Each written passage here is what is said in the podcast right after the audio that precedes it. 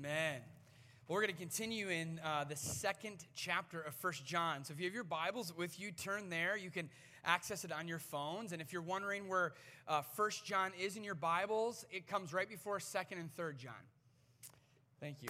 That's all I had for you today. You can be dismissed now. what I love about this chapter is um, we just talked about what it means to really understand what Jesus has done for us on the cross. And then what I want to do is just fast forward just a little bit because of time. I, I wish we could get to all of it. But chapter two is the longest chapter. And I want to go after uh, a really important topic that John brings out for us this morning. And we're going to begin in verses 12 through 14. And when you're reading this, you're probably going to ask yourself, why is John seemingly repeating himself? See if you can figure it out as you read along. 1 John 2 12 through 14 says this I'm writing to you who are God's children because your sins have been forgiven through Jesus. I'm writing to you who are mature in the faith because you know Christ, who existed from the beginning. I'm writing to you who are young in the faith because you have won your battle with the evil one. Now, watch, John repeats himself almost. He says, I've written to you who are God's children because you know the Father. I've written to you who are mature in the faith because you know Christ who existed from the beginning. And I've written to you who are young in the faith because you are strong. God's word lives in your hearts and you have won your battle with the evil one. Again, why does John repeat himself here? Usually, uh, every day, especially Wednesdays, Thursdays, and Fridays, when it's just my boys and I, we go to school and I drop them off. And as they're getting out of the line, I'm pushing them out as fast as we can because the line has to move. But as they're gathering their book bags and putting on their masks, I say, hey, boys, love you and be leaders today. And I tell them that every day because I'm not telling them to be something that they're not. I really believe that they're leaders. And I really believe God wants to use them, even if they're only kindergartners and second graders. The reason I'm telling them this is because I'm reminding them of who they are because they're going to go in to a place where they can be pulled down to other people's levels. In other words, they have a great opportunity to be leaders and they also have a great opportunity to be followers. And so every time I say, hey, boys, be leaders today, it's reminding them of who they are so they can fight the battle that they're about to go into in school. And that's why John does this for us. What he's saying is, you who are Christ followers, either young or old, just remember that God is in you. Remember that you've overcome the evil one because Jesus is helping you do that. And now you are going into the world as Christ followers, but you still are going to fight temptation. You're still going to be confronted with many different things that could pull you down to its level. So he's warning them be ready for that. Sounds familiar, right? Every day we walk into our world, whatever that is, we leave the comfort of our homes or we leave the comfort of our church. We, as Christ followers, are being sent out, and it's easy to be pulled down. And John tells us what is at stake. What could we be pulled down to? Here's what he says. And I want you to see if you can find a word that's repeated five times in there, all right? Here's the next few verses. So do not love this world nor the things it offers you. For when you love the world, you do not have the love of the Father in you. For the world offers only a craving for physical pleasure, a craving for everything we see, and pride in our achievements and possessions. These are not from the Father, they're from the world. And this world, which is fading away, along with everything that people crave. But anyone who does what pleases God will live forever. Okay, what is the word that's repeated five times? I heard a couple people say world. It's this word world. Now, at the beginning, it should confuse you because John again says this do not love the world nor the things it offers. For when you love the world, you do not have the love of the Father in you. But then, why, when he's writing the gospel of John, which is his biography of Jesus' life, why does he then say, God loved the world? So he gave his one and only Son that whoever believes in him shall not perish but have eternal life. What is John doing here? He's telling us to not love the world, but he's telling us that God loves the world, and of course, then we should love the world like God loves the world. What's he doing? We see that word world in Greek is the word cosmos. And there's two definitions of that word, and they mean two very, very different things. So in John 3:16, when he says love the world, it is that word cosmos, and he's talking about the world in general. Creation, people, that God loved creation, that God loved people, that He sent Jesus to die for them. And He's saying, You and I ought to love the world that way. My mom and I, when we danced the mother son dance at my wedding, we, we danced to the song Louis Armstrong, What a Wonderful World. Do never tell my mom I'm telling you this, because if she does, I'll know it's one of you that told on me. One of the reasons that I danced to that song is because it was the shortest song that I could find. and I was embarrassed. Not because I love my mom, I just didn't want to dance in front of all those people in that way. But what I do love about the song, and it fits perfectly, is Louis Armstrong is reflecting on the world and he's reflecting on the beauty of it, beauty of people, and he comes to the conclusion, he says, Oh, what a wonderful world. And that's kind of what God says in Genesis, right? He reflects on all he's created and he says, It's good. What a wonderful world. When's the last time in our busyness and the chaos of this world, even though the world's slowed down, it seems like my life's gotten busier. When's the last time we just stopped and we looked around and we said, wow, what a wonderful world? The other day we were playing football in our front yard and uh, I just looked up, and I don't know why, but I just looked up at the woods that are a little bit further away from our house. And I was overwhelmed by the beautiful colors of red and yellow and orange and green that the fall brings us. Now, I know this weather's kind of knocking down those leaves right now, but just overwhelmed with the beauty of it. So, when God says love the world, He's talking about the beauty, the essence, the goodness that He has put into the world. And He's also says love, love people. That's why when someone said, What's the most important thing we should do? God says, Love him and love people. It's really important that we love people just the way that you and I want to be loved. So we ought to love the world.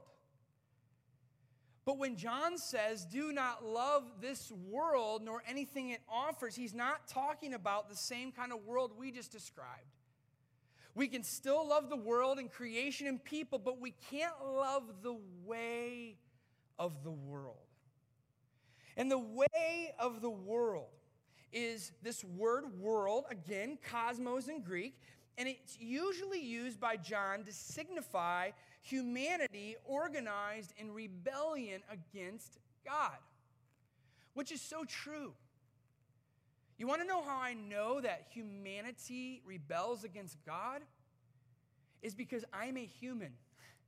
I don't have to look at your life. All I have to do is look at my life and say, wow, when push comes to shove, if I can choose God's way or my way, 10 out of 10 times, I want to choose my way.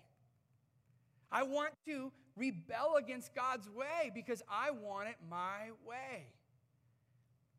Now, Jesus in me is starting to slowly show me over the last 15 years that I've been, no, longer than that, 17 years that I've been a Christ follower. Okay, hey, choosing God's way is not just the right way, but it's going to lead to the right outcome that you really want. But it's hard to do that.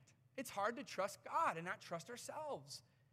And our world as a, as a system functions that way, where they want to do what they want to do. We've seen that from Adam and Eve all the way to 2020. That the system of the world is God, no thank you. Whatever I can do, whatever we can do, we want to do. We can see it too And so many things that we could label right and wrong used to be so easy. It's black and white. I mean, they didn't have to argue it. Now there's so much gray, it's hard to really convince people that there's a difference between right and wrong.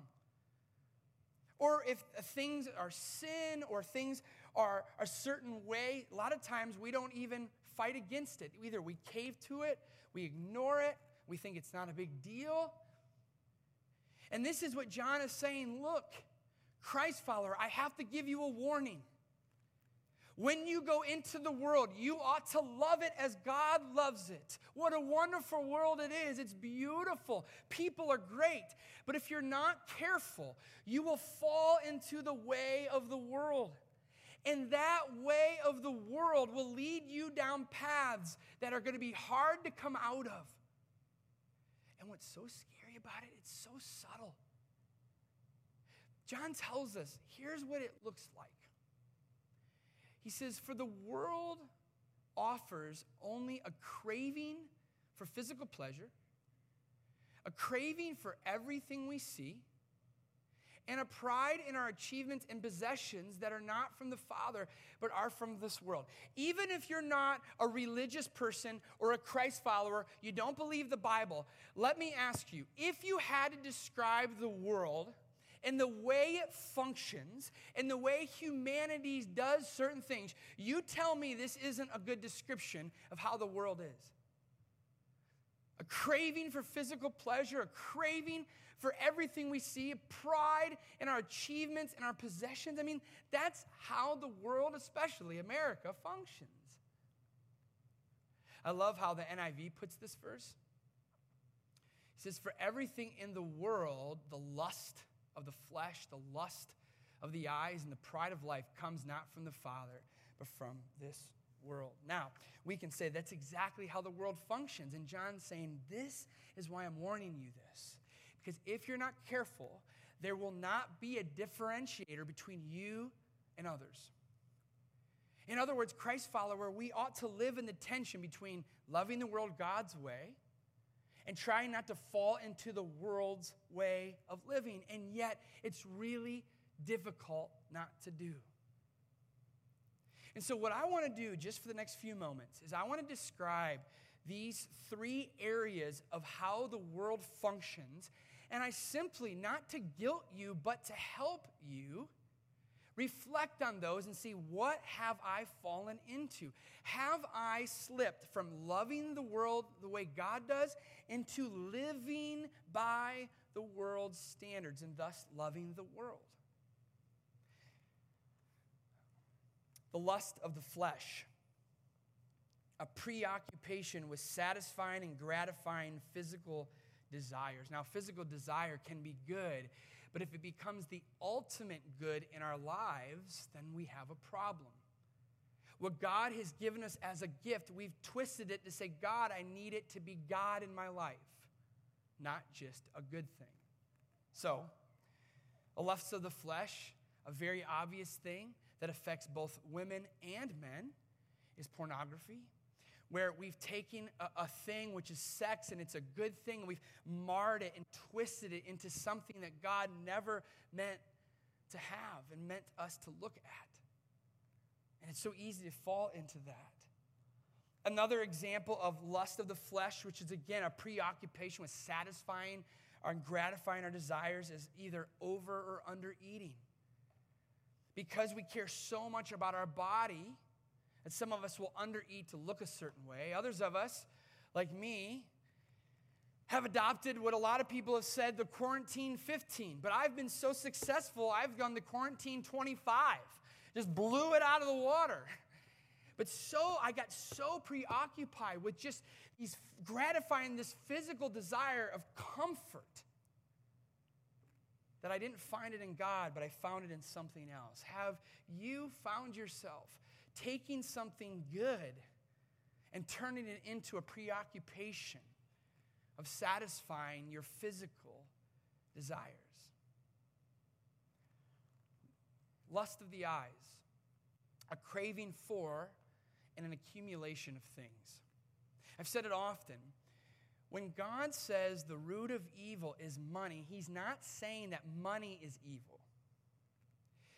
But because we sometimes love money and love things more than God itself,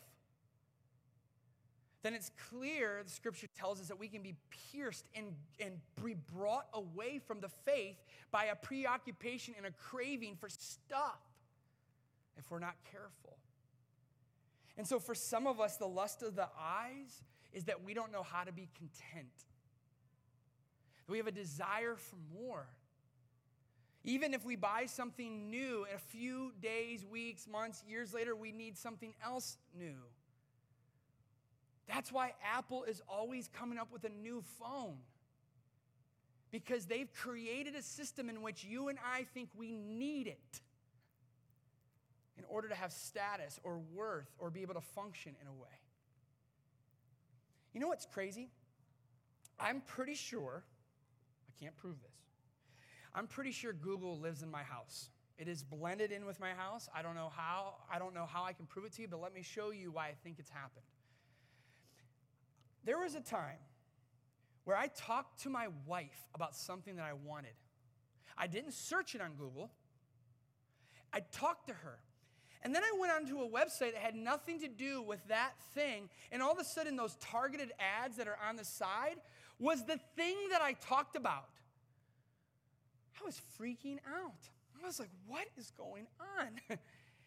and what's so funny though is that I am all the time thinking about stuff that I need. In fact, if you go on my phone, I have three different discount deal apps that I look at all the time. Why? Because I don't need it.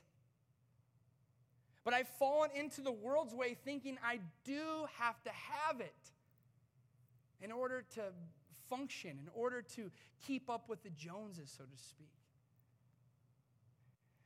We struggle with lust of the eyes if we can't rejoice with those who have more than us. If we get bitter, oh, they probably were lazy and somehow they have more than us. Look at their house, look at their car, look at their. If we're doing those kinds of things, we have fallen into a craving, an accumulation of things, especially if we can't have them. And then finally, the pride of life, which is an obsession with one's status, accomplishments, and importance. How do we know that we haven't fallen into this? Well, some of us are really, really hard workers, and I think that's so great. But some of us use that as an excuse to work long hours so that we can provide for our family. But truly, it's about accomplishment. It's about gaining recognition. It's about wanting to climb the ladder so we feel better about ourselves and in turn can either forget about our family or forget about other important things. But it just creeps in so easily, it's so hard. Or there's times, at least in my life, let's say that I had a part in something. And then, say, for instance, I did something, and then people said, Man, Charles, great job today. I wish I could be like, yes, Charles had a, did a great job, but why do I always have to think I need to tell them I also had a part in that? Or why is it that if Charles does a good job, I'm like, well, what about me? And I start to feel angry and bitter inside, even if I don't say that. Because we can fall into the world's way of saying, hey, you have worth if you can accomplish something, if you can have status, if you can have importance. So if you're like me and you checked off all three boxes in the world's way, John's saying, hey, we can't be a cultural Christian or a worldly Christ follower that says you want this kind of love and this kind of love, that we can't do that. So, what is our solution to go back to loving the world but not loving the way of the world and having to live that way? One of my favorite examples, it should be example A, sorry, it says example B, is the example of Jesus. Jesus is tempted in the desert for 40 days, and Satan comes and he tempts God, Jesus, same way he tempts us with the lust of the flesh. He says, Turn a stone into bread because Jesus was hungry. He's like, Hey, fulfill that hunger. Just turn the stone into bread. You'll have the comfort that you need. Jesus said, No. He appeals to the lust of the eyes. You can have all of this as your kingdom. He's saying, Look, you want more than what you have now? You can have it. And Jesus looked at Satan in the eyes and said, No. And then the pride of life. He said, You can order angels to do whatever you want, so jump. And he's appealing to his position and power. He's like, If you want to be worshiped more than you think you are now, go for this prestige and position. And Jesus says, No. How does he say no? He says no because he knows the Word of God. and he's so enthralled with the Word of God that he's able to resist in those three areas that so often we fall into. This is an appeal for you and I to spend more time in Scripture so we know how to combat the evil one when he appeals to those lusts and prides in our life.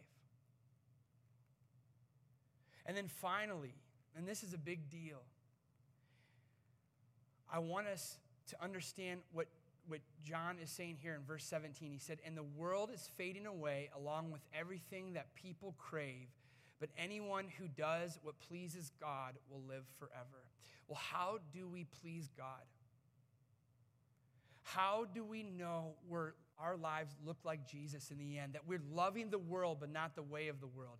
And I love what John says in verse 6, just a little earlier. Anyone who says that he or she is a Christian should live as Christ lived. So, when it comes to your response to this pandemic we're living in, to our response to our culture's way of the world, to how we act at work or how we live at home, if people in your lives put that verse up and said, This is the way we know you're a Christ follower and you're living the right way, would people say, Yeah, that's true of that person?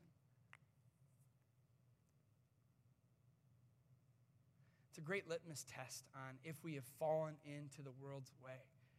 And it's a great reminder of hope that we don't have to, that we can pattern our way and world after Jesus's that He will help us through knowing His Word and living by His power and example so we can be the Christ followers that God is calling us out of the world and then back into the world to love the world the way Jesus does.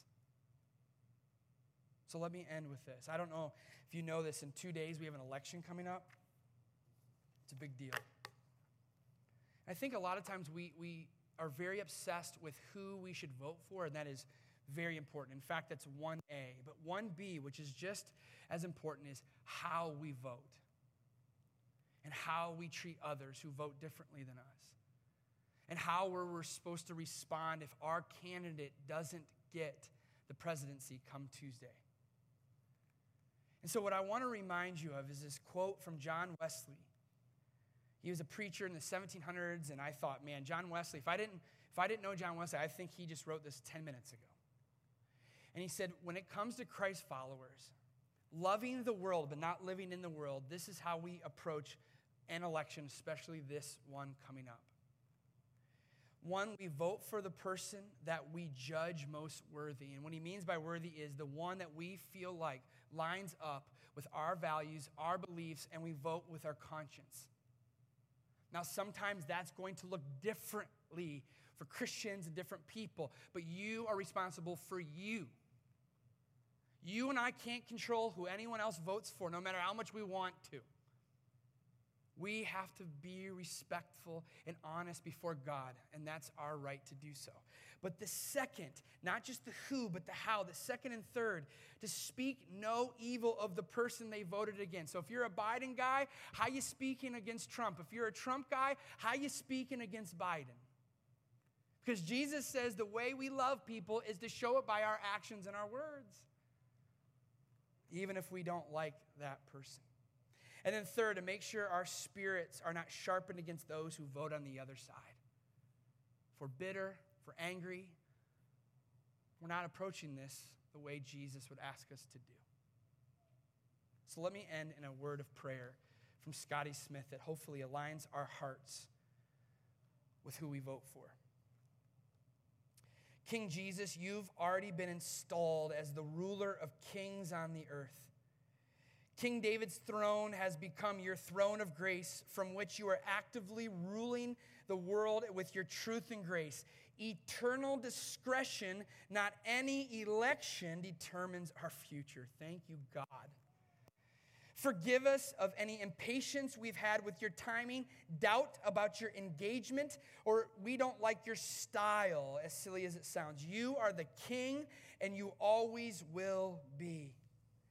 So, Lord Jesus, as the gospel continues its transforming work in our lives, may it advance through our lives. Free us to show up joyfully, love boldly, and hope patiently because you are making all things new. In Christ's name we pray. Amen. You'll be dismissed in a few moments. Thank you for being here.